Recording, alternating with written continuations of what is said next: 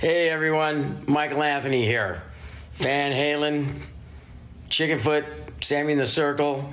But anyway, you're listening to the only podcast that is dedicated to breaking down the entire Van Halen catalog one track at a time.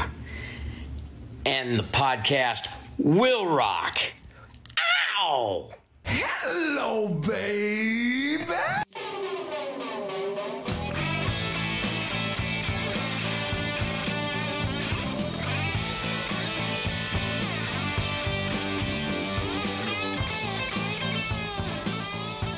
What is up, all you rockers, rockettes, and everything in between? Thank you for joining us for a new edition of And the Podcast Will Rock. Welcome back. And if it's your first time, you just stumbled in here randomly, welcome. And let me tell you what we do here. We are the show that dives into the catalog and discography of one of the greatest rock and roll bands of all time, Van Halen. And we do it one track at a time. I am one of your co hosts, Mark Kameyer. Joining me, as always, a uh, a a, a man who uh, is is now having a hard time breathing because shit is just really really crazy up up in the north. Corey Morissette, how you feeling, dude? Hey, every week it's a new apocalypse, Mark, and uh, if it's not you know a massive snowstorm or a massive flood or a massive heat wave. Uh, this week we have wildfires uh, in Saskatchewan, and all the smoke from the 29, I believe, wildfires up north is now filtering its way down south. Uh, my good friend Kevin Brown, who's lurking here tonight, I'm sure uh, they had their fair share. Uh, in Saskatoon uh, today as well, but we had to cancel like all the sporting events outside. They don't recommend people leave the house because it is so smoky um, yeah, it, it's always something. But I got to tell you, Mark, every time you, you you do the intro and you say one of the greatest uh, rock and roll bands of all time, I hear Eric Sanchez's voice in my head saying the greatest, the. Oh well, keep, of course. You keep fucking that up. The greatest. well, because if I say the greatest, you, you know how fickle some of our listeners are. Not not our uh, fans and the audience that we interact with on a regular, because you guys are great. Uh, but we have particular people who still listen to us and still love to trash the shit we do, and uh, you know it's it's just better that I not uh, find any excuse for them to just call us a shit show just because I called this band the greatest rock and roll band because they go, oh yeah, what about this band? What about this band? Like, okay, it's fine, we'll play that. What about Blink One Eighty Two? Yeah, what about Blink? What about you know? and you know, we we also we're part of the deep dive podcasting network and they're all they've all got their own podcasts their own shows about their respected rock bands so you know it's not we're not trying to diss them by saying yeah these shows are great because uh, i mean they're, okay because the bands they're talking about are fine but it's not the greatest rock band that's what we do i don't know that just comes across as arrogant so better we just avoid that a whole mentality and that whole uh, uh, mindset entirely so i just i very uh, diplomatically say one of the greatest rock bands. Cool, savvy. Everyone good with that? All right. Fair enough. Yep, we're good. but uh, I mean, at this point, it's it's muscle memory doing uh, uh, by by using that particular uh, verbiage, and uh, to change it now would just be blasphemy and chaos, and I can't do that. But uh, you know what I can do, Corey? I can always say uh, that it's going to be a fun, fun show when we are joined by fun guests. And we do have an awesome guest with us on the show this week. We have uh, a super fan. I'll say super fan, even if he, he may not agree with it. I'll say it. Super fan of the show. Definitely, probably super fan of Van Halen and uh, our respected uh, patron member, Matt LaCasse. What's up, Matt? How you hey. doing? Welcome to the show. I'm great, fellas. Thanks for having me back. Uh, yeah. Super fan of both. How about that? How about that? I love there what you, guys go. are doing I accept it. Love it. We we love it. We appreciate you. There's your first shot of the night. There you go. Take it. Um, and welcome back. Thank you so much for coming back. And uh, I you must have had a decent time last time you were here because we did we didn't seem to run you off and here you are yet again and uh, i'm very curious as to what you're going to manifest for tonight's show but let's not get ahead of ourselves. Uh, how how you been since the last time we heard from you matt? Fantastic.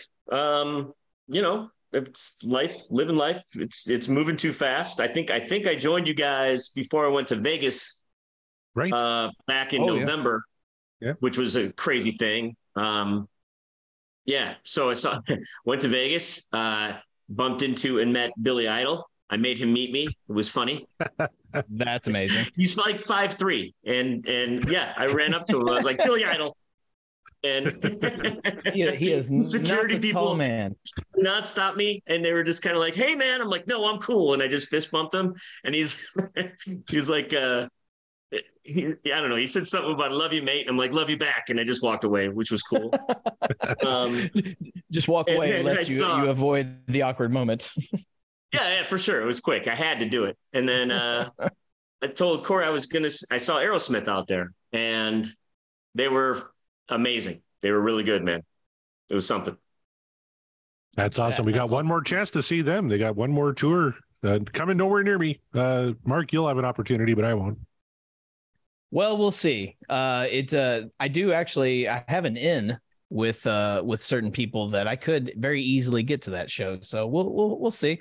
We'll see how it goes. Uh, it's all about timing, and uh, frankly, because they're such a huge band, and because uh, Nashville's such a music town, that show will probably sell out real, real quick. So we'll we'll we'll fi- we'll wait and see. But uh, Have you seen them? I no, never live. I've never seen them live, so it's it's definitely one that I feel like I should do before they call it quits and mean it this time. You know, So, Um, so they're worth it. Like they're still good. Steven Tyler's still. I I can't believe he's whatever age he is, seventy three or something like that. He was perfect, and it was one of. the- I think it was one of the last shows before he like got sick and they canceled the rest of the residency. But Mhm. he was. The band was really good. So they're going out kind of on top. Like I've seen, oh, okay, like the band we're about to talk about. I saw the last Van Halen tour, and I saw them all each time they came around. But that last one, man, was that was rough. It was rough. Roth was not not great. Steven Tyler, Well, great, great. And that's not to say that Steven is not without his, uh, you know, slight imperfections these days, because you know th- these guys get old, and when they get old, they just can't do the the stuff they could do when they were younger. Uh, you know, whether they were enhanced or not. Um, it just you know, age comes for us all. But that's good to hear that you know Steven, despite all of that, can still rock pretty damn hard. So uh, I'll I'll see what I can do to make that happen. Should they come this way? Um, Cool. but this is not backtracks. Uh, that's a different show with Corey. It could Um, be. I could see if Mariano's around, we could do a backtracks. We'll get Scott I mean, he's. I'm, I'm I'm shocked he's not he's not lurking around somewhere. But you know, if you say his name three times, then uh, he shall That's appear. right. And, That's uh, one. Amen. Got to be careful. We can only send him back to the uh, the fourth dimension where he belongs by saying his name backwards or getting him to say it uh, rather. But in order to avoid that entirely, uh, we're going to talk about Van Halen because that's what uh, you all came came to hear about. And uh, you mentioned uh, Eric Sinich off uh, off camera there, Corey. So, but speaking of Eric Sinich and the Van Halen news desk, what is the word going on over there? Say, I, I touched on it briefly last week, but um, the the tapes archive has done an unofficial rockumentary on the early days of Van Halen. Uh, there's going to be five episodes. Uh, there's a trailer for it uh, on the Van Halen news desk. It's a 1984 documentary. Uh, episode one is Building 5150 Studios. Episode two, The Road to the US Festival. Episode three, The Making of the 1984 album. Episode four, the 1984 tour. Then episode five, Van Halen breaks up. So I just wanted to give those boys a plug, and uh, I can't wait to check out that documentary. Uh, it's going to be coming out here um, later this month. Episode one, it'll be on uh, YouTube for everybody to check out. So that's on there uh, as well. Uh, a little quote from uh, Gene Simmons has been making the rounds this week uh, about Eddie Oh. Van Halen. Uh, he said, "end quote," he's a little furious with the younger generation since Eddie Van Halen's death. And uh, I'll, I'll- just read you the last little bit uh, of, of his quote here. But uh, Gene Please, Simmons yeah. says, uh, as much as his death was upsetting, it also made me a little furious that so many of our so called younger generation remain unaware of his talents. For fuck's sakes, parents should be slapping mobile phones out of their kids' hands and telling them to check out this guy. Our millennials need to know about the most important musician since Jimi Hendrix. There will never be another like him. I tell you, I, I don't know if I agree with Gene on a lot, but uh, that, that that makes sense to me. That's exactly where, where I was going. It's like of all the things I might have expected Gene to say, it wasn't that, and uh, I, and that's a good thing. Um, because you know Gene could have we and everyone who've uh, if you've listened to the show uh, we've we've touched on it, but also if you just know more than we do about uh, Van Halen history, Gene Simmons comes into play uh, quite you know he, he's a feature player in the history of Van Halen. So, um, but also Gene is Gene and Gene says things and he thinks the way he does. So it would be very plausible if, whilst discussing uh, Eddie Van Halen, he would still somehow make it about himself. Um, and I don't know, maybe maybe he did in the rest of the quote. I don't know, but at least for this little bit that you uh, you read for us, Corey, um, he didn't do that. He instead uh, kind of aired out the frustration, the grievance, if you will, with with uh, with you young people, with you you millennials, and you don't even know who Eddie Van Halen is. How dare you? And honestly, I agree with that. Uh, I agree with that. Uh, there was uh, this is a slight digression, but it's it's relevant. At one point, um, superstar Billie Eilish was on Jimmy Kimmel not that long ago, and he had mentioned the name Eddie Van Halen to her, and she said, "Who?" and it no. was very it was very like me being a non Billie Eilish fan and that only for the if if nothing else just because like okay look I'm not trying to say she's terrible I'm just here to say what she does is not for me. I tried. It she's very she sounds very sleepy and I don't want to go to sleep. Um but a lot of people love her and that's great but something about that response of who just really didn't sit well with me. But in th- to be fair to her she's also just recently 18 years old. So I guess it would make sense she wouldn't know who Eddie Van Halen is because Van Halen, as popular as they are, all through the years, and I get it, but they they haven't been in the like big big spotlight in terms of pop culture uh, for a while. So for a, a young person raised in the TikTok generation like Billie Eilish, I can understand it it doesn't mean that I'm happy about it. and but I agree with you, Corey, and I agree with uh, Gene's comments. Uh, Matt, what do you think about all that? As my guy Gary Busey said in uh, Point Break before he smacked that dude in the face, respect your elders. I, I look, I kind of get it too, but at the same time, you're a you're a you're a famous pop star. Getting to the Billie Eilish of it, like, mm-hmm. give me a break. I mean, come on. How do you not know? That's a troll bullshit fucking thing to say. Yeah. I mean, you have to know who Eddie Van Halen is. I'm 16, 17, 18 years old. And of course, I'm into music already and I know most. But like, even my friends would know who Pete Townshend was or whatever, right? Well, isn't that that guy from The Who? I don't like that band. Like, who? Right. That's such bullshit. fuck out of here with that. I uh yeah, I like I like the smacking the phone out of the kid's hand thing because that's I've got two and they're actually better now. But there was a minute there where I thought this this thing is gonna this whole generation is gonna go sideways. I tell you uh, to your know, point, Matt, when you said yeah. uh, you know she's got to know who Eddie Van Halen is. She's 18. I'm 48. Now I know who the fuck Billie Eilish is. So it's yeah, kind of it right. goes the same way, right? right. Yeah. Yeah on. I, I know double-edged sword. Totally. I mean, you're like the queen of pop culture in a minute. You have to know the rest of pop, pop culture, or just a little bit of it, just some of it. Yeah, yeah. Uh, it was Whatever. funny. I was uh, I was in the car with my daughter today. I was driving her to school, and I was playing uh, one of the new Extreme songs, uh, hashtag Rebel. And uh, Nuno like has it. a fuck. He has a killer guitar solo in that. And uh, yes. uh, my daughter is, is like 11. She's like, this is this guy's really good. Like he really shreds. He knows his guitar. I'm like, oh my dear, you think that's great? He does. Pop yeah. interruption, and then all of a sudden she's like, whoa. Uh-huh. Well, so that's a good point. That's yeah, that's actually yeah. a good point there, right? Like if Billie Eilish was asked, you know, about Nuno Bettencourt, and she was like, huh, who?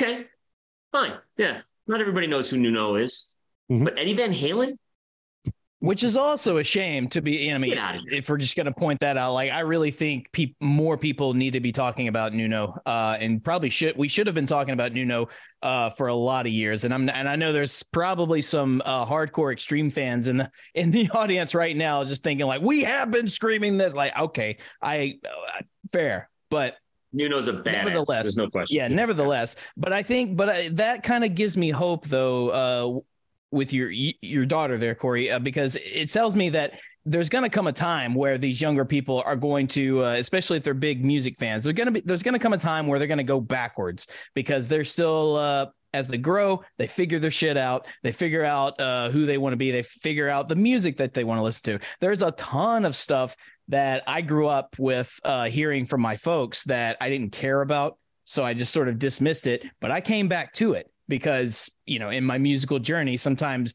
going backwards is going forward. So all that to say, I'll be the optimistic one right now, kids. Mark it in your calendars and write it down because it won't happen again. But just keep growing and keep an open mind for uh, other musical uh, ventures because you may be surprised what you find when you go back to the past, uh, including, you know, the work of Eddie Van Halen. Just saying, just putting that out there. Um, but uh, like with okay, so yeah, so with all that being said, should we move on over to the poll? Let's do it. All right, so uh, we got our polls up. Uh, they have not been taken down yet. That's a good thing. Uh, we still have access. Last week we talked about Romeo Delight, a a highly uh, manifested track. A lot of people have been asking for this one for a long time. We finally got it, and the results show because Corey, we got a whopping 94.5% what dreams are made of with Romeo Delight, and only a 5.5 dream is over. Do you agree with that poll result? Uh, Like, do you do you think that that's uh, fair and apt? I, I thought it'd be higher, to be honest with you. I- I'm looking at Oh, the, the other songs that we've done on women and children, and I'll just bring it up here. Mhm. Uh, Take Your Whiskey Home is the current leader from that album with Wow. 98%. 98. Yeah, which I love that song. Like we both voted for it. Uh, we haven't Yeah, downvoted yeah. a single track off this album, uh, but I, I would put Romeo Delight ahead of it. Like uh, uh, somebody said, uh, low, key, my my favorite, you know, top five Van Halen song and my favorite from that album. But I'm looking at the album, like, yeah, you know what? I would go Romeo Delight is my favorite from that album too. Like it is an absolute is- killer. How was in a simple rhyme at 85? That's a that's a crazy one to me. Yeah, That's just nuts. it's it, it- these these poll results always fascinate me because sometimes they seem really obvious and then they'll throw you for a loop and then the ones that you are are so certain is going to go i mean it just there's just never is certainty and it uh it puzzles me and it intrigues me at the same time so i'm curious what are people saying about Romeo Delight. So we're going to go over here to uh, some tweets. And uh, hey, if you want your tweet guaranteed read on the show, join our Patreon. We got a tier for that. So I will just go through and uh, read the tweets from our respective Patreon members. Here we go. So starting with, get this one right here. Ryan Powell, our buddy Ryan Powell Hey. says, Everybody wants some, and the cradle will rock get most of the attention. But Romeo Delight is the sleeper favorite of women and children first. The solo is top notch, and the breakdown is a masterclass on maintaining intensity without volume. Hashtag what dreams are made of. That is a very cool and uh, I would say very astute observation. Uh, I like that. But I mean, if I'm still counting favorites here, uh, I, and the Cradle Will Rock still kind of trumps it at this moment. But uh, that's not to say Romeo Delight uh, is any lesser for it. well, and that one's still coming up. So uh, don't tip your hand, Mark. Who knows how you're going to vote when we finally uh, spin that song? But Manifest. that's we sh- we shall see. Yeah, but I mean, I, I to be fair, I've also manifested that song before, but That's true, nevertheless, uh, Kevin Brown uh, lurking in the chat. Here we go. Here's your tweet. He says, "I agree with Mark on the punk comparison." Thank you, Kevin. Uh, if this song were a pair of jeans, the knees would be worn out and the cuffs ragged and covered in mud. Uh, Al just abusing that kick drum. Big stops, plenty of Mikey, and a great drawed vocal from the Roth. Excellent album track. What dreams are made of? Uh, women and children first. The hashtags. There you go. Thank you very much, Kevin. And uh, I just, uh, it's my favorite tweet so far, just because you said you agree with me, and that always makes me happy.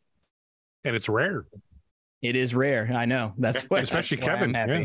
Especially Kevin. Uh, just to name a few. Uh, Rave of Flav Great. says this one's got it all. Dave's on point with some top shelf screaming, great lyrics, great backing vocals, some sweet ass hi hat, climbing bass, and a concert finish where Ed throws in a, a few SRV sounding chords. Uh, Greg, he uh, goes on to say, uh, uh, Greg Zito is a wheel spinning god. So shout out to Zito. Uh, and uh, yes, it was a very good, uh, very good spin, very good track. And speaking of Greg Zito, he says, Romeo Delight is a perfect 10. Thank you, Corey and Mark, for having me on the show to discuss this epic track. You're welcome, Greg. Thank you for being on the show. So if you guys missed it, go back and check out the Romeo Delight episode with our friend Greg Zito. All right, moving on. Uh, from some guy named Matt LaCasse. I'll go ahead and read your tweet out to you. Uh, I forgot the fucking words. One of their heaviest jams ever, plus whiskey party, uh, whiskey party, squeezing, etc. All good things. This is top ten Van Halen, firing on all cylinders. Hashtag what dreams are made of. Explain yourself, Matt. Uh, it's one of my favorite songs on one of my favorite albums. I mean, I'm a I'm a fair warning guy, but it's fair warning and women and children first, both like those two, three and four together. Mhm. Um, yeah, I, you know what, what can I say? It's just it's just it's it's about as metal as they ever got, and I'm a, I'm more of a metal guy. Um, My man. those are my tastes, and yeah, you guys you guys kind of nailed it on the breakdown. The the Michael Anthony's never sounded better. Um, his Mhm. bass is so high in that mix, and it sounds great. And it It's just, really it's good. just, I hear it and I think that, and I get pissed off about the Van Halen three thing every time. I don't know why. Don't don't uh, don't invoke its name just yet. I So- know. I it's just it's such a bummer. But um, yeah, no, man. I think I said it. I mean, he's taking whiskey to the party tonight and looking for somebody to squeeze. That's that's David Lee Roth when he was cool, for sure. When he was cool. That's I like that. When he was cool. Whatever Yeah, happened he- to those days? Eh, you know, like I was. said, time Yeah. time is the enemy of us all. But good, uh, very good points. Appreciate that.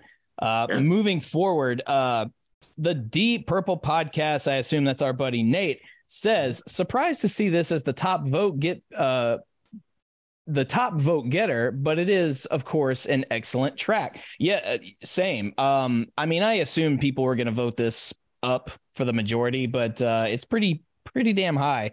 Uh, but then, of- of course, Corey thought it would be higher. So, again, you just never It's know sometimes. Yeah, it, it's currently sitting second on that album. Uh, it'd be top 10 on our polls uh, of all time at 94.5. So I, I it, it had to be higher uh, as far as I'm concerned. I, I would put this, I would swap this with Take Your Whiskey Home. Oh, I agree with that. Yeah, I would agree with that as well. So, all right. Uh Wabo in Cabo. Sorry, that is our buddy Don says, I love this song. The way it opens with Eddie's playing, leading into a pounding bass intro by Mikey, the song simply kicks ass. This song is all about the things I can't do as a married middle aged dad. But for four minutes and 19 seconds, I'm bringing whiskey to a party and finding a woman to squeeze. Amen, Don. Squeeze your I'm right wife. there Squeeze some you. whiskey. It's all good. Yeah, dude. yeah. I was about to say, yeah, like just drink some whiskey, go squeeze your wife. It's fine. Yeah. Do that. No You're ju- probably you're no probably not getting here. slapped if you squeeze your wife. Yeah, exactly. So do you, man? Do you? Yeah. All right. Moving on here. Let's see what we got. Uh, Here we go. Uh, Chaz Mataz says, fucking finally, and I forgot the fucking lyrics. So Chaz is one of those that's been waiting for uh, this particular track. So I hope the show uh, was was good enough for you because I know you've been waiting for it. So there you are. Uh, our friend Scott Monroe says, My favorite on the album, hashtag what dreams are made of all day long. Inject this into my veins. I love how everyone is already firing on all cylinders when the track starts. It's a hard charging banger and uh, uh, with a really mind blowing solo build up uh, and breakdown. What stands out is the sonic interpretation of the pounding heartbeat. I can't think of a song, Van Halen or otherwise, that does it better. David Lee Roth's lyrical poetry matches the vibe perfectly. If you want my take on the lyrical past discussion, become a Patreon and join our Discord. and that is not me making that plug. That that was Scott himself, and he is correct. Join our Discord because uh, there was a whopper of an answer that uh, he gave uh, regarding the whole uh, lyrical past discussion, and uh, it warrants, I would say, some further discussion, but uh, obviously not tonight. But at some point, yes. All right. Absolutely. With all that, I think that is all of our Patreon.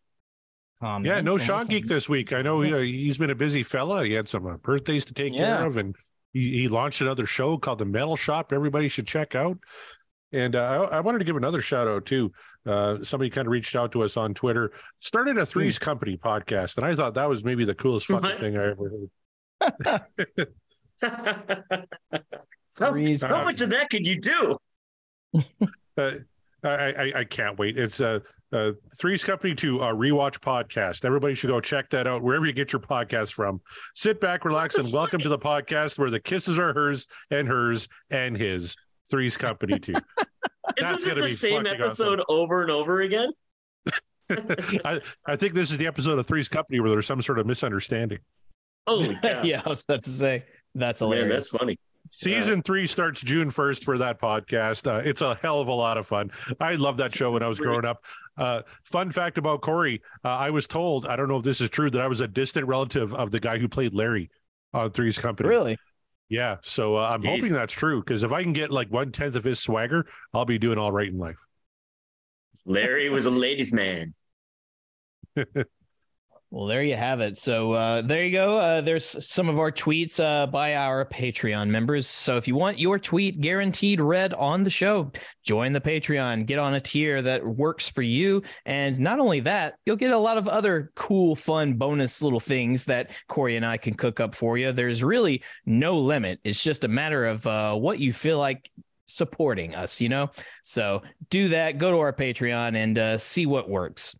Oh, I, I got a perk uh, that. Yeah, oh, here's a perk, perk? that Mark and I just talked about uh, tonight before we jumped on the call. Uh, we're doing a live show next Friday night. We're going to be doing live yeah. right here, right now. We're spinning that wheel.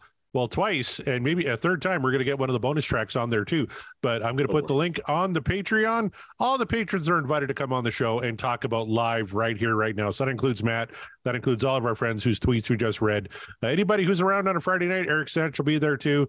Uh, I think I got Scott Haskin from the uh, Deep uh, from the Uriah podcast uh, coming on. Uh, come join us. We're going to be talking about uh, that fantastic uh, set, 4LP set of Live Right Here, Right Now that was just released on Record Store Day, which has not left my turntable since my good buddy Kevin Brown shipped it to me. Nor real did I think it would.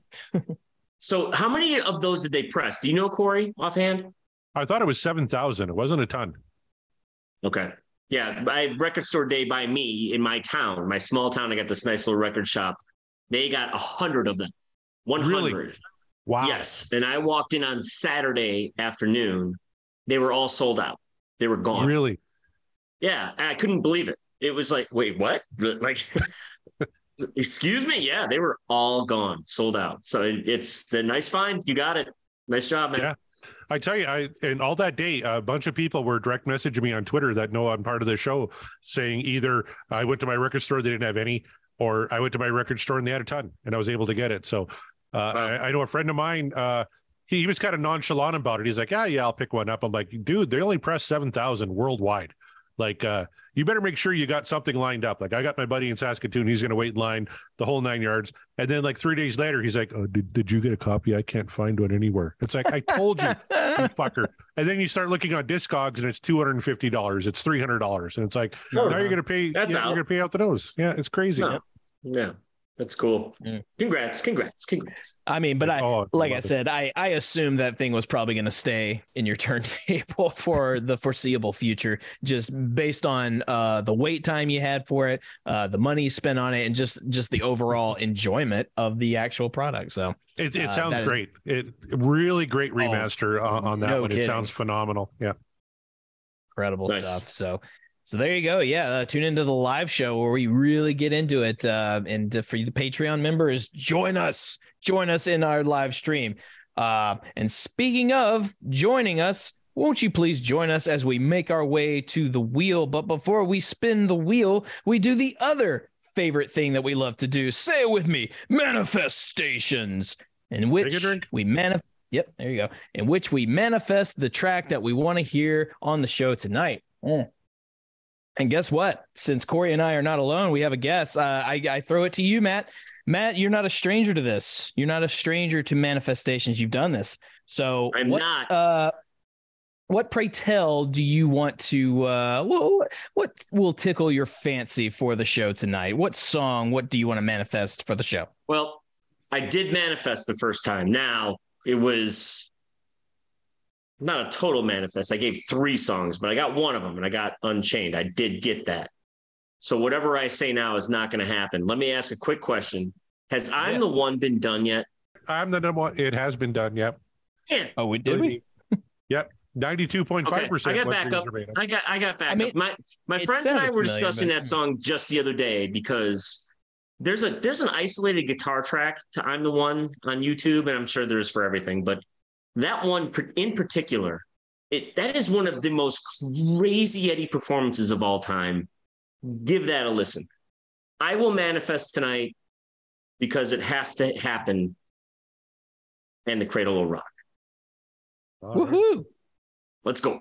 It It is our namesake, and it has. Uh, it, it is interesting that it has eluded us uh, all this time. So that uh, it's it's bound to happen, probably sooner rather than later. So yeah, I I wouldn't be mad about that.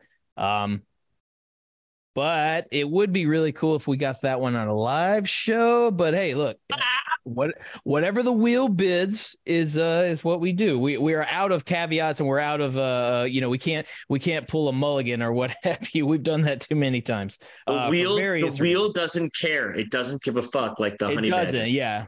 And every, right. yeah, and every time we uh we do something the wheel uh isn't a fan of, the wheel repays us in kind. So I'm not looking forward to that. So I won't mess with the uh, structure. So Look forward to Josephina. oh boy corey what track are you feeling tonight what uh i mean part of me wants to say uh, you, you, you can't say any of the live right here right now stuff because we got to save that so uh other than that what do you want to hear tonight I tell you, first I'm going to go to the uh, the the YouTube chat where our lurkers are. Uh, Per being one of them, Kevin Brown, uh, Don has joined the chat as well. Uh, Kevin What up? pointed out he reminded us that uh, I'm the one was on a live show. Uh, it was actually one of the I think it was the epic marathon, like four hour fucking. live show. oh That's that why I missed it. why i didn't remember it he had to go pick up his kid when we were talking about it. And he was pissed That's- off about that. But uh, I'll, I'm just going to go to the Discord server here, where uh, the Van Halen uh, talk uh, happens all the Oh, time. yeah. If you're uh, if you're on the Patreon, you can join us. Uh, Scott Monroe uh, figures we need some Van Halen II love this week. Uh, he's manifesting "You're No Good," uh, and Kevin Brown wants all Sammy tonight. He's going with "Get Up." Uh, I I Oh. I love Kevin Brown with with all my heart. Uh, and by the way, go listen to the hundredth episode of the Tom Petty Project. I got to catch it this week. Finally, uh, fantastic. He actually gets interviewed about his love for Tom Petty. It's a great, great podcast. But I'm going to lean yeah. more towards Scott Monroe this week. Uh, I want a little "Dance the Night Away" from Van Halen too. Dance the night away. Ah, wouldn't that be? That would just be lovely. Um, all right, all right, okay. And then uh let's see. I actually was was feeling I, I was feeling a balance track, but I couldn't make up my mind of the ones that uh we haven't done uh from balance yet. But I was like, oh, what do I really want to hear from balance? Um other than the obvious one that uh, a certain somebody else uh, always manifests at this point. Um, so instead, instead, I'm I'm changing my mind, and I know I'm going from a Sammy to a Dave. I would really like to hear and have a discussion about Jamie's crying. That's a that would be a a a fun one to have a just just to have a talk, not to tip my hand or anything. It's like we need to have a talk about this one. Uh, so One of the most what I'm gonna try. sampled drum beats of all time. Yep.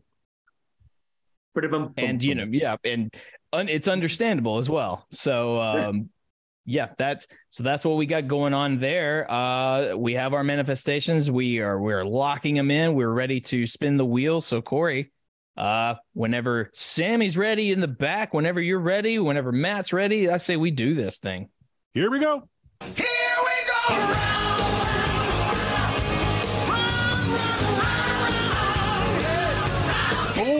I've been asking for this one for months.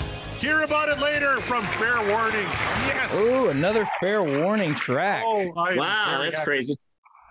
That was going to be one of my picks. That was the when I when I picked the last time. It was that Unchained or So This Is Love because those are the three live videos that were going around. Anyway, cool. Th- Those are good ones. Look at look how close we were to somebody. I mean, a doctor and humans being. I mean, that very very close to it. Bullet Head, Hang 'em High, bunch of good ones. A lot of good ones. Black and Blue uh, was almost going to be my Yeah, choice for yeah, tonight. Black actually. and blue, baby. Yeah, that's a that was a that's a good whatever portion of the wheel. There's no Gary to be found. Yeah, exactly. no, and I mean, by by the grace of the the wheel or the gods, whomever, uh, th- th- we are nearly done with uh with Gary's turn, uh, in this in this whole journey. Uh, anyway, in terms of Van Halen, anyway, for the wheel. Sure. So, uh, yeah, so you can't see it. It's sadly there is one still lurking in there, but uh, we're almost we're almost good with that one. But luckily for us, we don't have to talk about that yet. Nope, we are heading over to fair warning. Let's All go. right. Any uh any any notes, anything to uh to speak on this before we actually start the song? So I would say, I mentioned before, my intro to Van Halen was MTV when I was a really young, and Fair, the Fair Warning album featured a tour that featured three videos that were in rotation on MTV. And it was Unchained, So This Is Love, and Hear About It Later. Three separate clips. Unchained got all the most of the play, but occasionally Hear About It Later would come out. And you know, it, it's it's one of those clips. It's it's it's great. It's David Lee Roth being Roth. I got myself a brand new Oakland scarf right here. Yeah, yeah. He's doing that whole crazy shit. But then they ripped that song up, and then I don't know. That's that's my in a simple rhyme on Fair Warning. It's it's just I think it's a side one closer. Like yeah, on the cassette, it was the end of side one. Hear about it later, and it's that after all that darkness and all that kind of metal, it's the harmonic melody melody of Van Halen taking over with the background vocals and that cool Mhm. chorus, man. This is a killer track. This is one of my favorites for sure. Well, we know where he's going to be leaning pretty hard uh, by the end of this uh, this run through, but uh, hey, ne- nevertheless, um, I know exactly how. I'm going to pretend like I have no about this song, and uh, I'll go to it as fresh as possible. I have the benefit, though, is that hear about it later is not one that I've uh, constantly put in rotation in terms Nice. of Van Halen's song, so so it'll be easier to uh, to fake it. But I am aware of it. Um, Corey, anything to add before we uh, spin the track? Yeah, I can't really fake it. Uh, I've, I've been manifesting this one for uh, off and on for quite a while. I know it's a favorite of, of Kelsey Van Halen. If she's listening, uh, we love Mhm. you, Kelsey. I know whenever I brought, I think I manifested this on a show she was on, and she flipped out. Loves this song. Uh, low key, Ah. maybe my favorite song on Fair Warning. Uh, and, and, and like Matt was talking about, where where it's sequenced is perfect. You're coming off Mean Streets, Dirty Movies, and then Sinner's Swing, and then right in to hear about it later. It's just a great bit of sequencing there by Ted Templeman. And uh, this was a single, uh, the fourth single released uh, off of Fair Warning in 1981, uh, originally written on a keyboard. For all you all you Oh, uh, trivia hounds out there, yeah, It's crazy. It was later recorded on a Fender Stratocaster. So Well, how about there, that? there's a so there's a lot to I'll be- talk about in terms of guitar on this one. And Mark's going to have a heyday. So, what do you say, well, boys? that's If you're ready, So, I, I I think maybe it's time to hear about it later. if it's time to Let's hear about it, then let's let's do it. All right.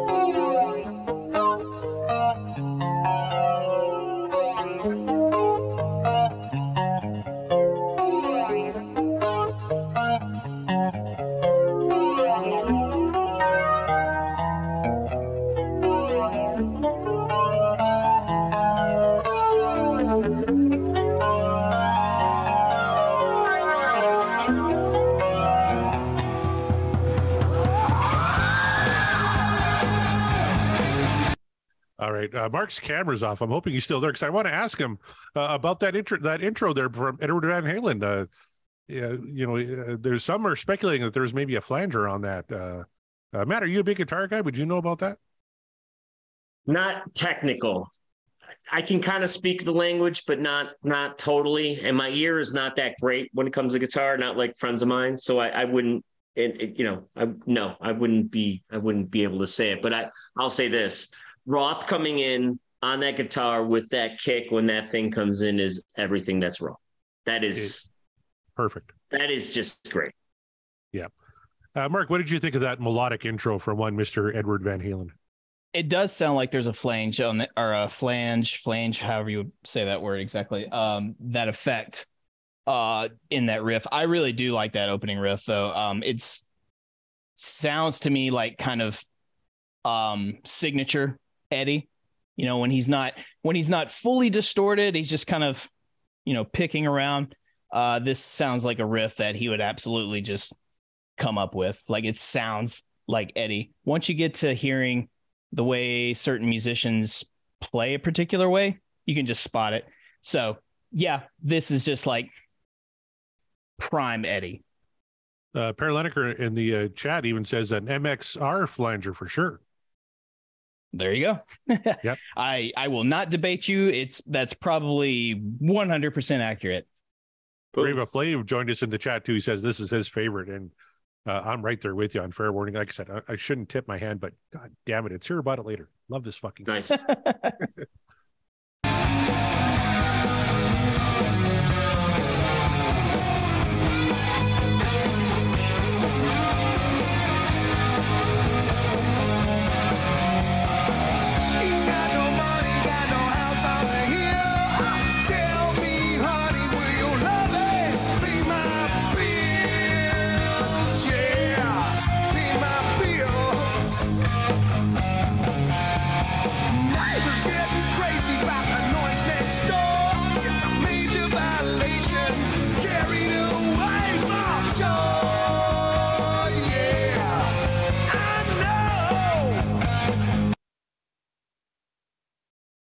what's awesome about those backing vocals there, and they're so incorporated so early in the song, it's just Michael, right? It's just him and Michael Anthony. There's not the whole full harmony. It's, I don't know, man. There's something about the way they do that when they layer it, when they go with just one, and then the next time, especially in this chorus where it's all of them, you know, Mhm. maybe even multi-tracked. But when when they need to, Sammy did it too with Michael. It just God, it's great to hear. I love it. Whenever you Musically. need a little punch, you need a little punch on the word bills. It's like Mikey, come on down that. Just, just that Yeah, little- right. little. Bills, yeah. yeah, it's so cool, man. Oh, it's what yeah, when they get those uh vocal layers put together and harmonize real real tight, it's it's v- nothing short of perfection in my opinion as far as like rock harmonies go. Also, Mark, yeah. Go ahead. Roth's lyrics on this song are tight. I mean, they're really good. I mean, in, in a way that's just like so Rothian, the the beat poet bullshit, whatever the hell. Ain't got no money, got no house on the hill. Tell me, honey. And here's the thing: it's his vocal inflection when he sings the stuff. Like even Oh, reading it, it's like, yeah, it's cool, whatever. Maybe, maybe it's dumb. Maybe it's makes no sense at all. But the way he sings it and delivers it, I don't know, man. The, it- It's the attitude. You It- could sell me Roth ketchup. attitude. What's Yeah. that? It's that Roth attitude. Uh, Yeah. I, I was watching a thing on uh, the Muppets, and they talked about how uh, you know uh, Doctor Teeth and Electric Mayhem, uh, they incorporated a lot of David Lee Roth uh, kind of I- I- into their sketches in the Muppet Show because it, it's that attitude. You, you can't explain it. The guy just had swagger. Swagger I mean, is that's- yeah, it's that's a what makes a 12 great out of front 10 man. scale here. Go on. Yeah. Sorry, Mhm. Mark. Oh no, I was just saying, just reiterating. Yeah, that is a lot of times. Uh, that's what makes the front man the front man. Doesn't matter about their vocal ability at all, because there are a ton of frontmen out there from very successful bands that do not sound. They don't sound great vocally, uh, but it's not about how they sing or hit the notes. It's about attitude. It's about their charisma and we yeah, I've I've said a lot about David Lee Roth, but being non-charismatic is certainly not one of his traits. So Mark, have you ever uh, asked a, a honey uh, if her loving would ever pay your bills? Uh, to my knowledge, no. I don't believe I've ever uh, used that verbiage, and I think I've never used it because I knew that it would not give me the uh, the wanted results. so I just figured, nah. It's because you don't have that DLR swagger. That's I don't have the DLR swagger. That that is. I don't want to end up in absolutely true. jail, man. Yeah just it's like no um that is one thing. I mean i i could be a front man for a bunch of different bands but if you're looking for the rothism swagger for your band like i'm probably not your guy just because you can't teach that and you can't fake it. You just kind of have to be it. Totally.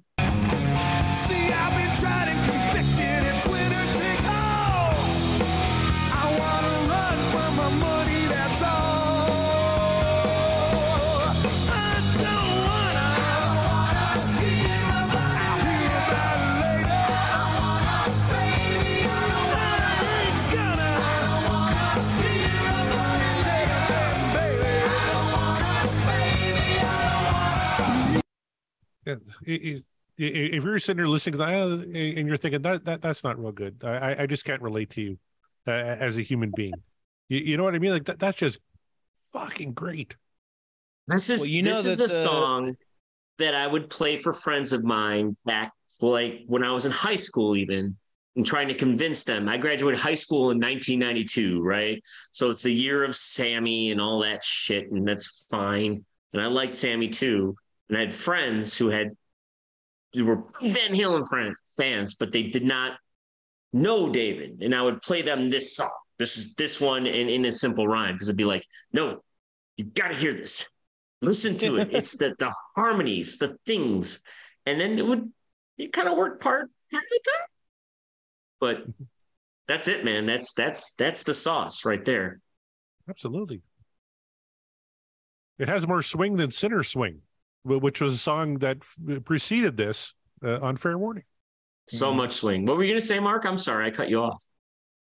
uh it i don't think it was important All right. Whatever. It's good. yeah it's like, Whatever. Bye. Raven Flame says Mike's bass is terrific in the chorus. Uh, absolutely. Mhm. Yeah.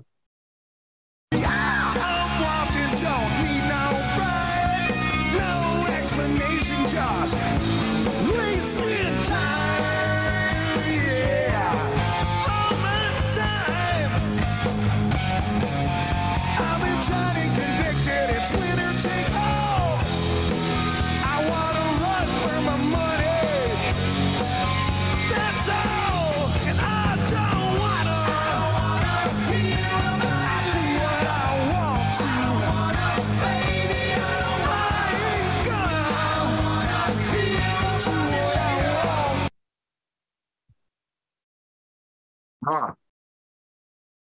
That beautiful. I don't want to hear about. It. I do what I want to, and then he goes, "Do what I want to you." That's I mean, I don't know, man. yeah Dude's on a heater. And we talked about this a little bit last week, Mark. Uh, you, you know, we, we give Dave a pass on, on lyrics like that, but maybe not so much Sammy. Sammy's got some swagger, but does he have DLR swagger? Well, no, nobody has DLR swagger except for DLR. Like even, I mean, he's often imitated, but very rarely duplicated.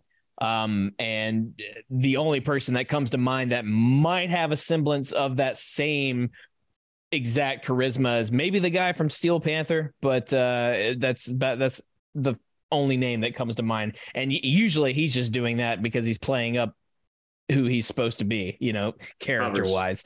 Um, what I was gonna say though, uh, speaking of guitar, as you say, Corey, like there's a lot of uh, a lot of talk about uh, the guitar stuff happening in this song. Eddie is sort of just building this sh- like wall of sound with his guitar tone, but it it's not so uh so out of control that it's taking away from the actual you know structure, rhythm, melody of the song. It's actually actually Mike and Al are holding down that rhythm pretty well. Um, but Eddie is not the focal point whatsoever.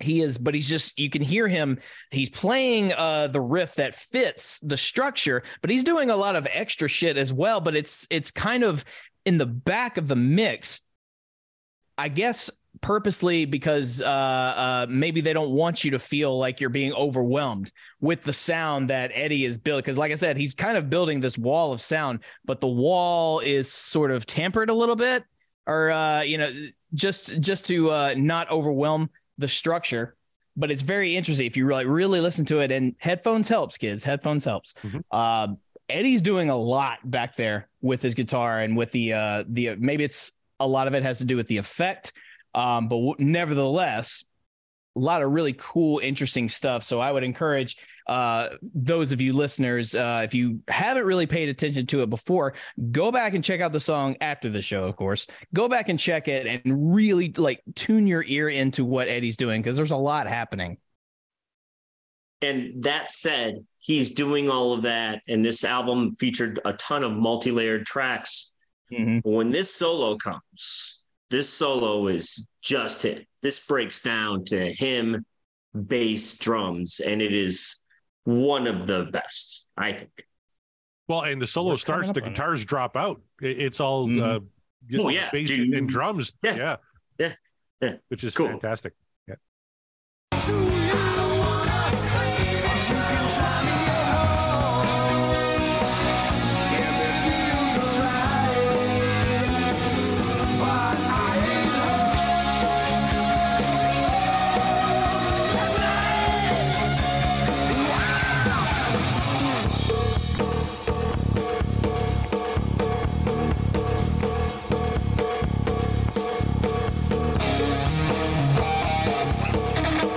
Uh, what what happens? Just what we were talking about, right? The, the guitar just drops away, and we get Al and Mike. Right, Al's on the cowbell and fucking killing it, and Mikey's there, and then then the guitar gets introduced, and you're gonna get this fucking killer solo. He by himself. Yeah. And then all of a sudden, the music, uh, and it'll be more prominent with Eddie coming in. But all of a sudden, the the the riffs modulate. The music modulates into uh, something. It, it's not a full key change, but it's close. It's sort of like a deviation, which means it can only come back because that's just how modulations work. So, uh, but that only that to say, like these, this is just a prime example of good musicians making good music. You know, play, Yeah. experimenting, trying things out, knowing what they can and can't do. Like when you know the rules of theory, you can break them. Um, but I mean, within reason, of course. And by the way, I should backtrack. I didn't mean Eddie by himself. It's Eddie single track. It's Eddie one track. Right, right, yeah. There's no multi tracks here. This is great. Yeah. Uh, Just Kevin Eddie. Brown, I got Kevin Brown in the chat says it's basically a perfect Van Halen song. Everything the band does well is in this song, hundred percent. Yeah. Great.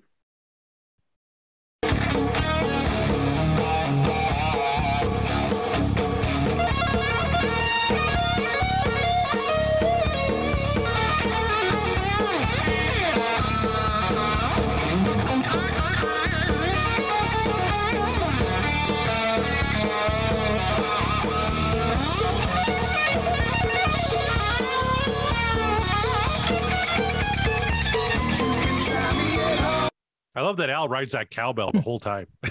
the whole So time. cool.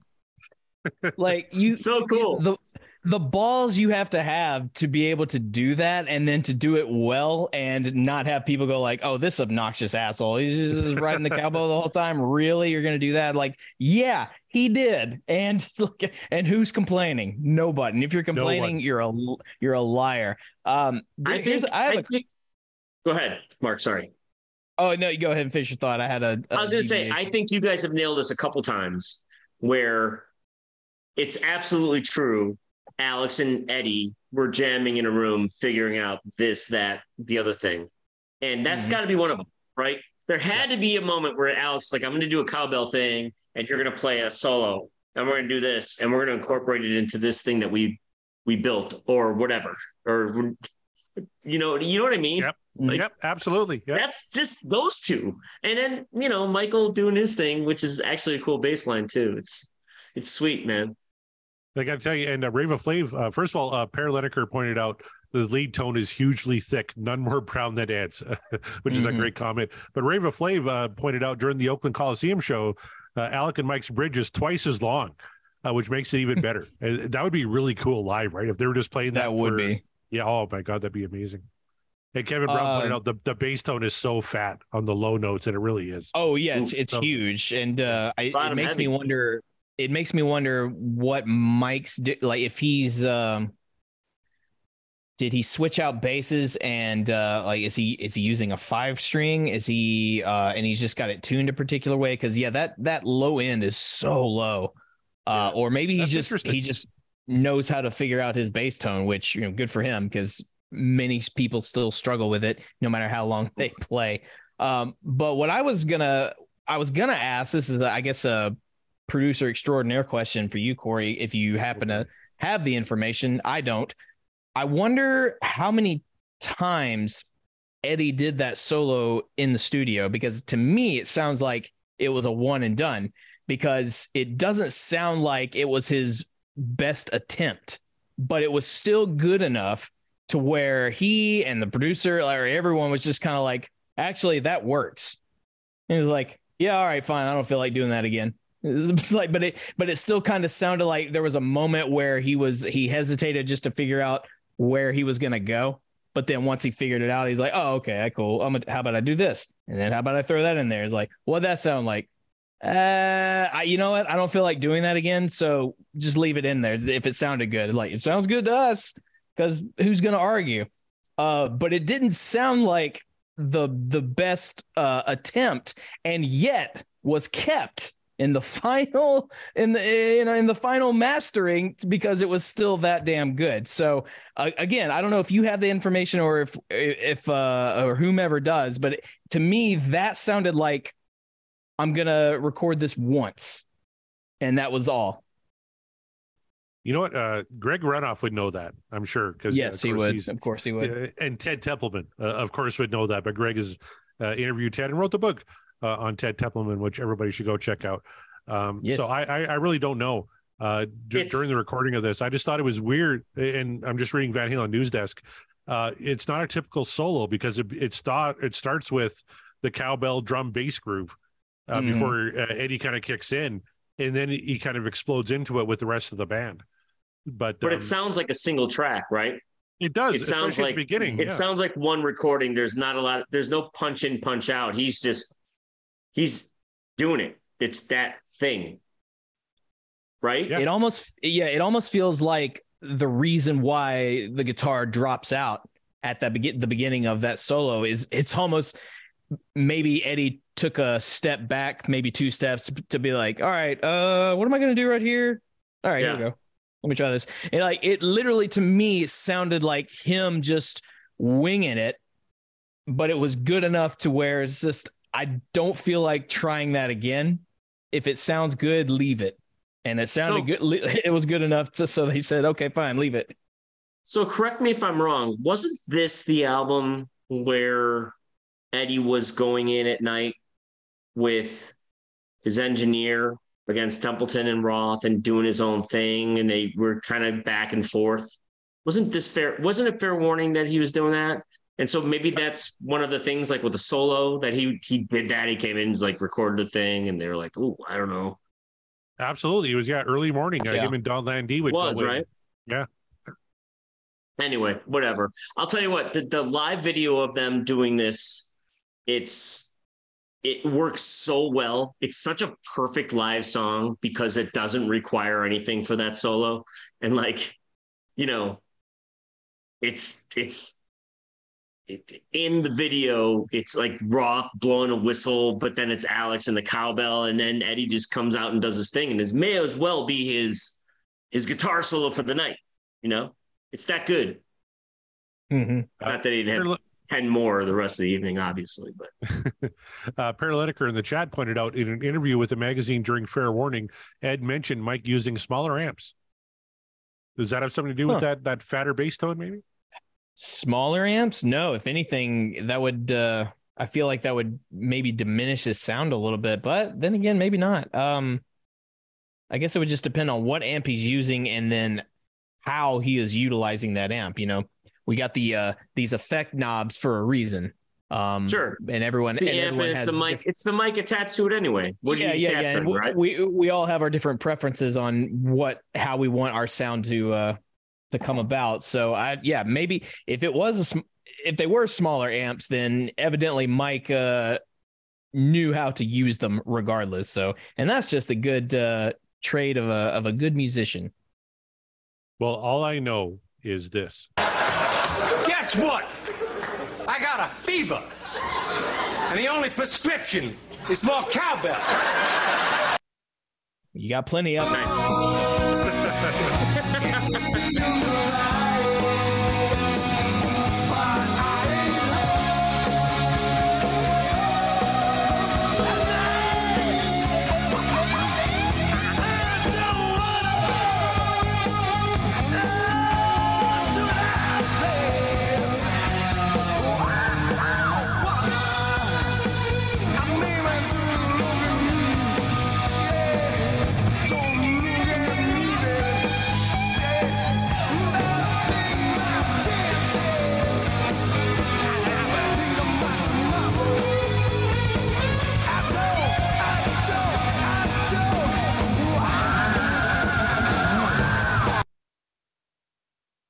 Sorry, Not a lot of early along? double bass by Alex Van Halen, but there's double bass there, right?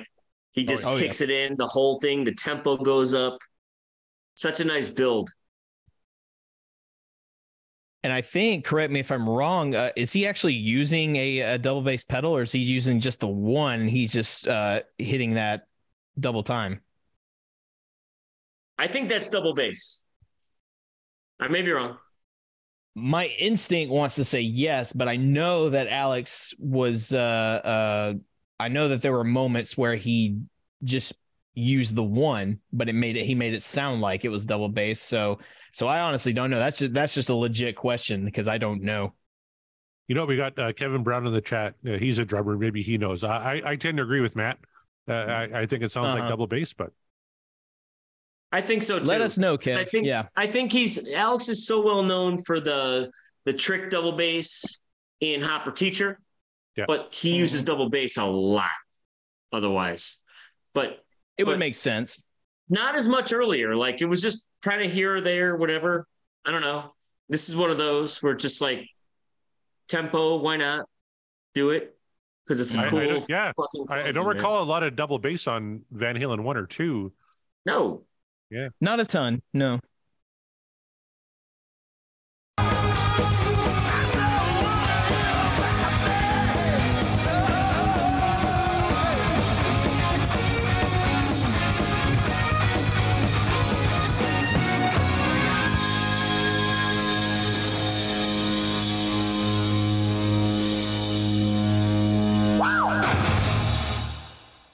Yeah. All right. That's how you Right. end it. Again, a lot of uh, a lot of unconventional Van Halen choices uh, on this track, which you know they're not um, strangers of doing. Sometimes they like to change it up a little bit. There's a lot of uh, classical sounding stuff happening in this track, and then there's also some deviations, but all in a, I think, a good way. Um, but we'll talk more about that. But there you have it, you guys. We have done uh, another one from Fair Warning. There you go. Uh, so without further ado, it's now time to get to the nitty gritty of it all. Matt, you are our guest, a, a returning guest at that. And uh, you were pretty stoked, pretty excited for hear about it later. So, and I, I alluded that I already knew how you were going to vote, but maybe, just maybe, I'm wrong. So tell us, let the audience know. Would you give hear about it later? Uh, a what dreams are made of, or do I even bother?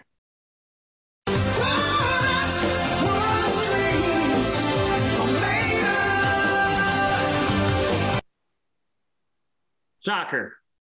It's one of my favorite songs on my favorite Van Halen album. It's it's everything what I love about this album is that even though it's dark and kind of the heaviest one they do, there are the lights, right? And this is one of the lights.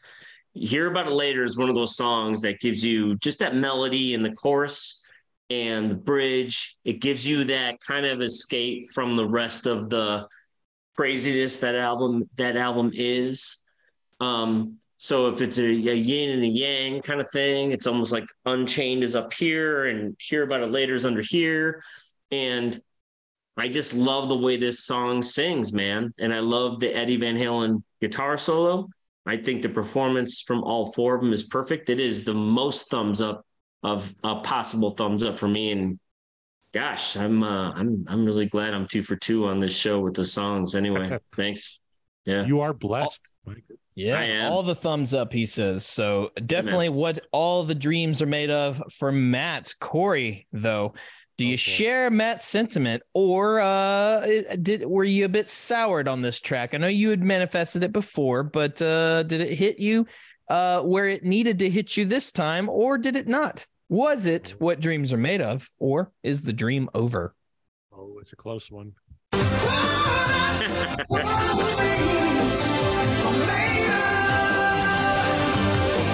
It's my favorite song on Fair Warning. Uh, obviously, I'm upvoting this one, and uh, I was uh, looking in the chat here. Uh, Kevin Brown thought it was a double kick uh, as well, and then he asked, "Didn't he have that crazy kit back then with four kick drums?" So I put a picture. You guys can see it on your screen. There's Alex Van Halen with the four kick drums. Absolutely correct, Kevin Brown. Good job. Uh, Don uh, joined us in the chat. Says not many songs have a better ending than this one. Uh, absolutely correct. Perry says that's the way to end a song. Son and Rainbow Flame says, "Wow, indeed, this is." eh, Like I said, if you downvote this, I I I- can't relate to you as a human being. Uh, I don't know what the fuck is wrong with you. Uh, you're you're probably uh, I I don't want to get political. I almost said you're probably a Trump supporter. Uh, I'm Canadian. I, I can't really say. Well, as a Canadian, as a Canadian, I'll say you're probably a Trudeau supporter. Uh, I, I I don't know. I, I I just can't relate to you. The, the, it's the best song uh, on one of their best albums. I love this fucking track so damn much. Uh, I couldn't have clicked uh, "Dreams" louder or quick enough on that one. Uh, but Mark Meyer, uh, famously, you're more of a Sammy guy, a little less as a Dave guy. Even Mhm. though the stats show you vote upvoted more Dave songs than Sammy songs. The question is, what's your vote on Hear About It Later? Is this what dreams are made of? Or is the dream over? What do you think, Lydia? What should I do? Lydia looks indifferent.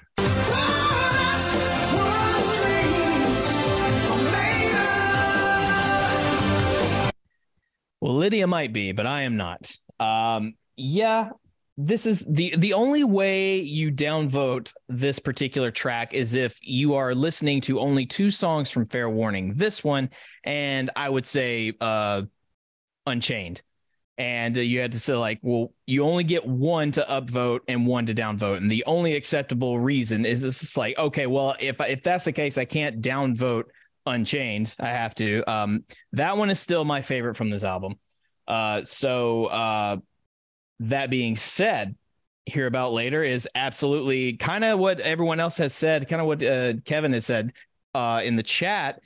That this everything you want in a good Van Halen tune, it's all there and then some. As I said, they kind of go against their uh, Van Halen traditional isms and they kind of throw some uh, some curveballs your way, but they all work. They all work because these are masters of structuring a particular song with their particular sound. Like the they've they had figured it out at this point. They knew what worked. They knew uh, what didn't work, or they were still figuring out some things that didn't necessarily work. But this works. Um, the album works. This is a good album. I, I actually didn't realize how much I was really going to enjoy this uh, until we started going through it.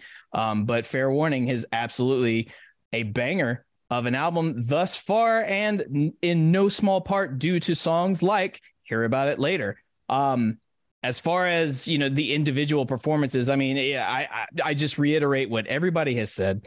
Uh, everyone is on their A game. It all just sound it, it blends together so well. Sounds great. I love the choices that they made.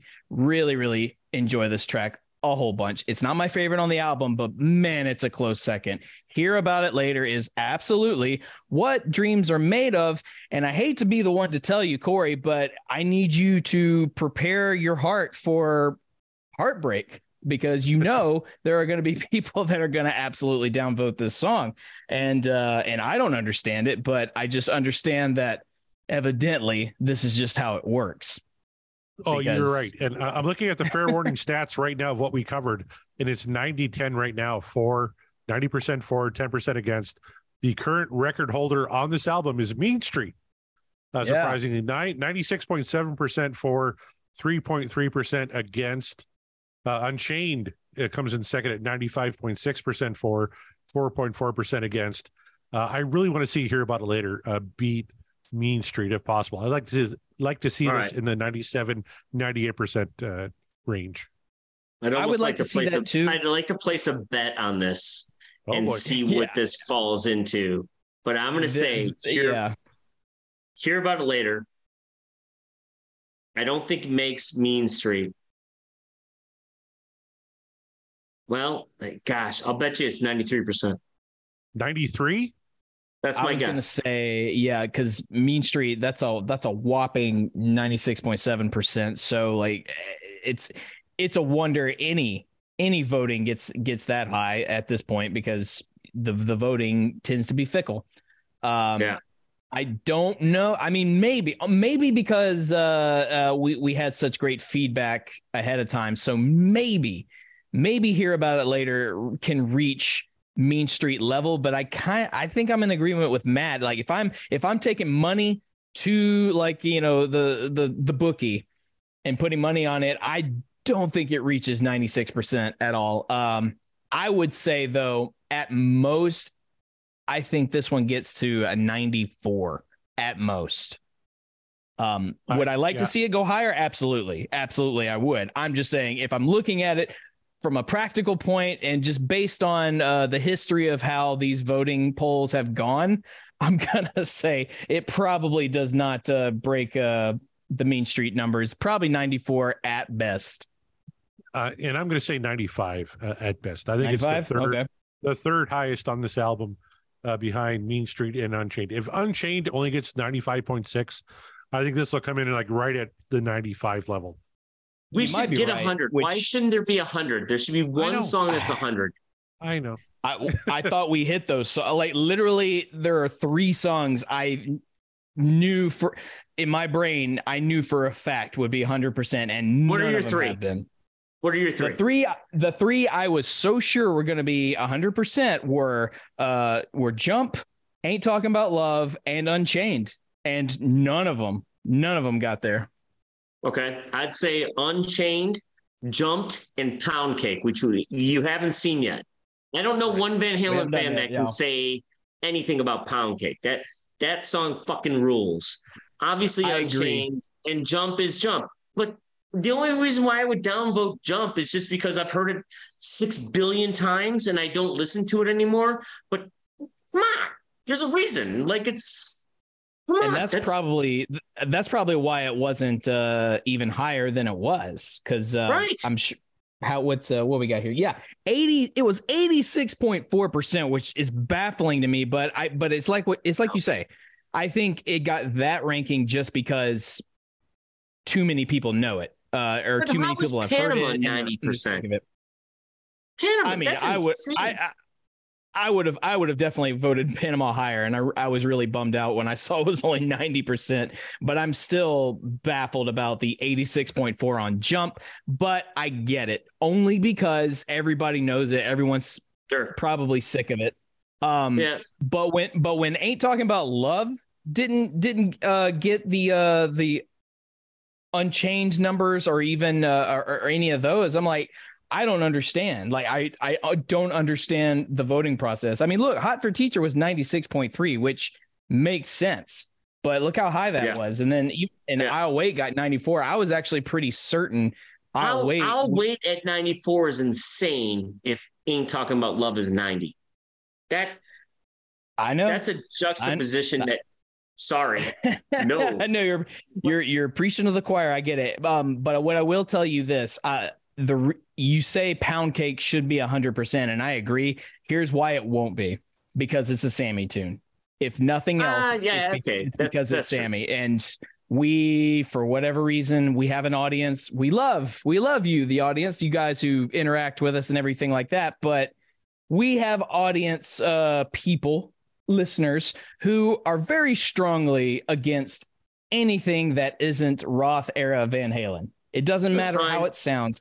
Does yeah, it's just just for the principle of the fact that it's not the Roth era, they are going to downvote any Sammy track, any Gary track every time, even if they don't Yeah, know the song. And I can totally get down voting a Gary track, but like Sure. uh, you know, Sammy, you know, for for all our friends out there that might be listening to this, Sammy's our buddy, man. Sammy, Sammy carried that Sammy. band out Yeah. of their darkest depths. And Roth, of course, the Roth albums are better, but man, there were Sammy tracks that were kick ass, and that Eddie and Michael and Alex all did their best. And fucking Sammy's a badass singer too. And Pound Cake, if you don't, if you can't get behind Pound Cake, you get out of town. Just get out of the bar. Walk away. I don't want to talk to you. Jerk off. You know what I mean? I tell you, Right? Eh, yes, Well, I do. You know what? I, I was uh, earlier. We we talked about the Gene Simmons article on the Van Halen news desk, and never read the comments, especially on the No. Van Halen news desk. But the very first Yeah. comment on that article is from someone named Craven Moorhead, and he said Van Halen became the Wabos with a really great guitar player, not a compliment. It's like that. You you can't be That more guy's a jerk off. Yeah, yeah. I was just Straight like, up. you're you're you're actively trolling on a Van Halen site. Like, Yeah. fuck, yeah, just fuck right off. What are Like, whatever doing? point you think you're making, you're not making it. Like, you're just, doing? you just look like an asshole. so, Van Halen had a Um, whole second deal with Sammy, and they were. I mean, that's I'm 18, uh, 92. Well, shit, the math. God, it's hard. It's hard. math is Yeah, hard. I was 18, and you know, I saw that tour. I saw the fuck tour. I saw oh you one two eight one two tour. I paid money to see the reunion in 2003 with Sammy, and that was when Eddie was wasted and it was terrible. But Yeah. no, man, Sammy's great. The Sammy stuff is great. It's just not as great as David, but that's okay. Who cares? exactly. That so fight's here- over. Here's Yeah. the question. You you could say ACDC had two Hall of Fame careers with their two lead Yeah. singers, Brian Right. Johnson and Bon Scott. Did Van Halen have two Hall of Fame careers with Sammy Hagar and David Lee Roth? A thousand percent, yes. I mean, just uh, uh, on the the numbers alone would would agree with that. But yes, Mhm. I absolutely. And just like again, you're never going to hear me badmouth Sammy. You know, uh, with the occasion of some some of his lyrics don't make sense. But it's like, well, okay, but. Dave's got the Dave's got those two. Sadly, we've we've landed on a lot more of Sammy stinkers than Dave stinkers. So of course I have to downvote those because I'm trying to be impartial. Uh, it's in, the, but I'm just calling it like it is. Um, but Song by nevertheless, song, the- yeah, Song by song. exactly song by song, Just one track at a time. That's what we do. But nevertheless, it's uh, I, I don't think we're ever going to get a 100 percent uh poll rating. It doesn't at this point. I can't imagine a song that isn't going to uh, divide people in some way, even if it's something as menial as it's not the singer that I like. Like, okay, fine, but nevertheless, the, we we we uh, we persevere and we move forward. And uh, moving forward, there you go. Another one down. Uh, we are uh, we're almost done with fair warning, uh, but of course we can't leave whatsoever until we play Corey's favorite game. Watch right. Mark lose. How many times do you think Van Halen performed? Hear about it later. Uh, Mark, you've been on a little bit of a roll. You've actually gotten close the last couple times. That is Uh, true. what's the year I won last time. Yep. Price is right rules without going over. How many times do you think Van Halen performed? Hear about it later. And bonus They points prob- if you could name the year that they played it last. Oh. no, I'm not gonna try that. I'll just I'll just guess the number of how many times they played it. um just uh if you're asking me how many times they should have played it live, I would probably say as many times as they did Ain't Talking About Love, which is Mhm. to say every show. But By the way, they ain't talking about love. Uh, I'll give you this number, even though we haven't covered it yet. 1,231 times. Holy shit. Fucking hell. All right. I think uh Hear About It Later was played probably a grand total of of 305 times. 305 fucker. times. All right, Matt. What are you thinking, my friend? Remember, All Price right, I'm right going rules. through. I'm gonna go. I'm gonna go. I'm not gonna be a dickhead. I'm just gonna th- I'm gonna say I'm gonna say 380. Okay. 380. You're both over. The correct answer is 129 times. Oh man. Something Wow. told me that I was overshooting pretty hard, but That's man, surprising. It really it- is. It is surprising. You know what? Here's one. 1981. They only played it 80 times. And Yeah, I then they didn't that's play it again. Then they didn't play it again until 2012. No, no shit. They never Yeah. played it in 83 or 84. No, can you believe it? I Like that, can't. that shocked That's me. Yeah. crazy. That's The last time they played it was July 24th, 2013 at the California Mid-State Fair. Wow. All right. Wow. Well, Yeah. that fucked up. That's crazy. Wow. It's always when I a- when a- I a saw them game. in the reincarnation with Roth, they I think they played it every time. No, they didn't. They didn't play no eight. I guess whatever. Wow, that's crazy. All right, cool, whatever. And it was a single. It was a single off that album. But even Kevin Brown's like, what? That's nuts. I guessed 520. But here's the thing: like a single, I mean, a yeah. single off that album. That album was the worst performing album they had. They didn't That's really true. have a single, right? Until Unchained took over, rate you know, classic rock radio. Twenty years later, right? Yep. Yep. Yeah. It'd be that- like that- that that's a good point. It started with women Yeah. and children. Popularity Yeah. started to wane a little bit, right? And Fair Yeah. Warning only went double platinum. It- it's like their lowest uh, selling album. It is. it it only went double platinum. They you know just Yes. only God, unbelievable. Uh, But until Van man, Halen 3, which went gold. which is still kind of a shocker, but Apologies to Gary. No, it was fucking yeah. terrible. It's not shocking. no, no, no, no apologies because I mean, you know, for better or worse, he got he's got that gold record on his on his wall now, Yeah. which is you know an accomplishment. So like, hey man, whatever, you did it. Um, God, you see, kids. that guy's supposed uh, to be the coolest guy in the world too. Like, I really hope he is, and I hope I hope if uh, if by some you know act of of of the gods or whatever it is that he catches wind of this podcast, like I truly hope he understands we do not mean him any sort of uh, ill will or anything like that. We simply we're actually we're big fans. It's just we're not big fans of the particular album he did with this band. I tell you what, he likes every single tweet we send about Van Halen 3 because I always put out, you know, this week we're covering a Van Halen 3 song. He likes every single one. So you know he's He not does? listening.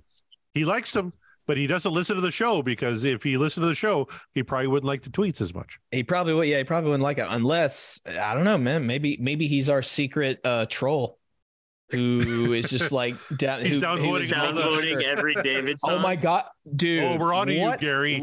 Oh shit! Like, oh, I'm going full like, Unchained? tinfoil Fuck hat you. moment. Yeah, like he's the one. He's gonna be the one. Like, we're never gonna get a 100 percent poll result because Gary's gonna be the one to be like, nope, ruined your poll, motherfuckers. Take that. Apologize. come on. Hundred percent till Gary showed up. Oh, Jerk. Gary, Gary, Gary. And I Gary, gotta tell you. Don't ruin the stats, Gary. Come on. Have and a I am heart. more excited. I am more excited about the new Read the room, record than I Gary, for once. Like, yeah, exactly. So, um, that being said, hey, you guys go check out that new Extreme album. It rips. oh, yeah, Uh, fantastic. I like so, it. Um, I'm yeah, in. So, all right. Well, you guys, speaking of other bands, Corey, you and I, we do this show on the Deep Dive Podcasting Network, of course, but we are not the only ones that do podcasts on the network. There's a whole slew of people, uh, awesome people with awesome shows dedicated to the network. Can you please give them a rundown of what they might be in for? My pleasure. On the Deep Dive Podcast Network, you could find shows like Backtracks Aerosmith Revisited, featuring myself, John Mariano, and Scott Haskin. Uh, John and I also do a show called Backtracks Theme Music. Uh, we just celebrated our 50th episode covering Bohemian Rhapsody from the movie Wayne's World. So that's Hell a lot yeah. of fun. Go check out that show. Uh, Scott Haskin also does uh, the Uriah Heep Show, the Magicians Podcast. You'd also catch Nate and John at the Deep Purple Podcast, The Simple Man at Skynyrd Reconsidered, Terry T-Bone Mathley at T-Bone's Prime Cuts on the other side, Rye at Sabbath Bloody Podcast, Paul Joan David at the In the Lap of the Pods podcast. That's all things Queen. Andy and Matt at Hawk Binge, the Hawkwind podcast. Eric and Jonathan at Maiden A to Z. Daniel and Josh at Diary of the Madman, the Ultimate Ozzy podcast. Ben and Sam at Universally Speaking, the Red Hot Chili Peppers podcast, George and Hattie at the Judas Priest cast, Clay and at North by South podcast. That's covering American music versus Canadian music. It's an awful lot of fun. Go check that out. Greg and Jonathan at So Far, So Pod, So What, talking all things Megadeth. Uh, they just came through Saskatchewan. I missed them uh, when they were in Saskatoon, uh, but they put on a great show every single time.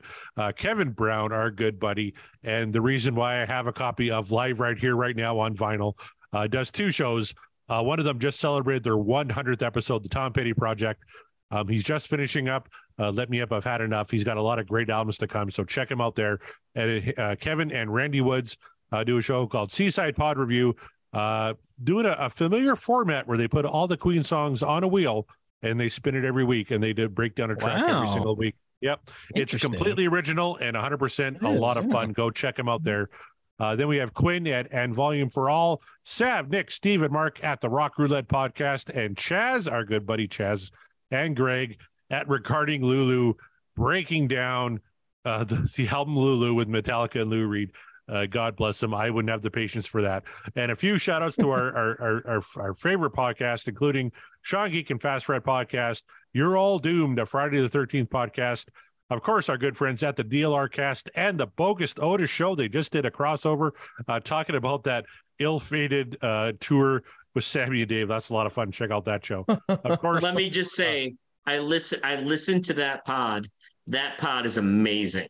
it really the is. amount of little nuggets that come through, it, it- it's pretty crazy. I saw that tour, and I tell you what, David blew Sammy off the stage, but it was also early in the thing, and David tried to, and Sammy did not.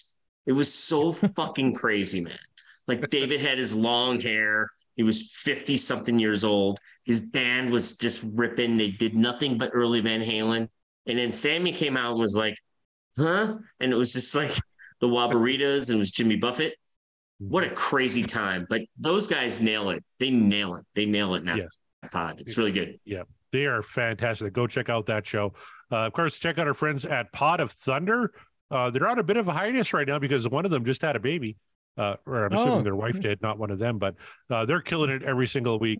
Uh, Booked on Rock, of course, our good friend Eric Senich, who Little Birdie tells me will be around for our live show next weekend. Uh, dissect that film. Uh, they've been on the show. They're fantastic. And I'm adding this to the, the podcast roll every week now. Three's Company 2 uh, rewatch podcast. Go check them Jesus. out as well. fun stuff all around. And uh, speaking of fun, you want to have fun, go to and the podcast or podcastwillrock.com. Uh, find you some merch. You can also find all of the uh, shows that we have posted, the shows that we've done, uh, all the goings ons. Go check out that site. And while you're there, head on over to the link for our Patreon. Find a tier that's right for you. Look, Corey and I, we can uh, simply do what we've always been doing, or we can do a little more. Some of you guys have been asking us for just a little bit more. So if you want that, guaranteed, head on over to the Patreon, find that tier, and we will make it happen. So big shout out to uh, the patrons we already have. Let me go through the list real quick. Ryan Powell, Scott Monroe, Per Lineker in the chat. What's up, man?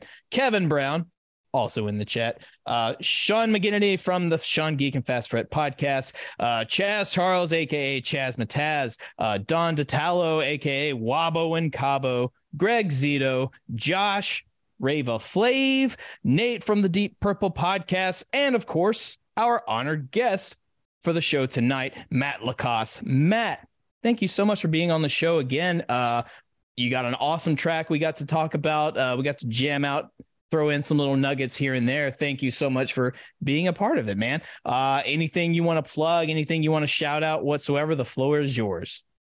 No plugs. Thanks for having me, guys. And thanks for doing this thing. I, I love the podcast. And I'm looking forward to the last, uh, I don't know, you know, 1,000 episodes. Well, I tell you, It's we, going we have, great.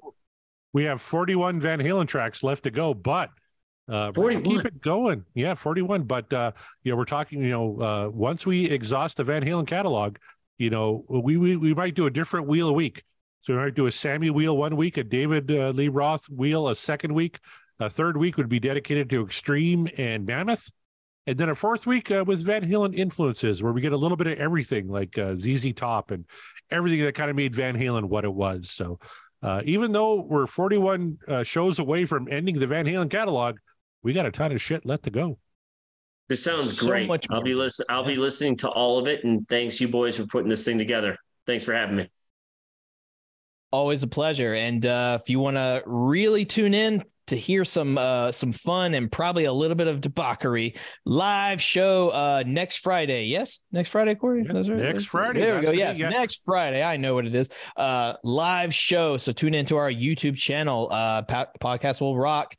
Be on the lookout for that. Tune in, and uh, hopefully we will have. Uh, I mean, we're going to go through this. Uh, at this point, the infamous record that is now in Corey's possession live right here, right now. So that's sure to be fun, sure to have some crazy, awesome guests as we typically do on our live show. So want to be part of that? Tune in. On behalf of Matt LaCasse and Corey Morissette, we are, and the podcast will rock, and we will rock you later.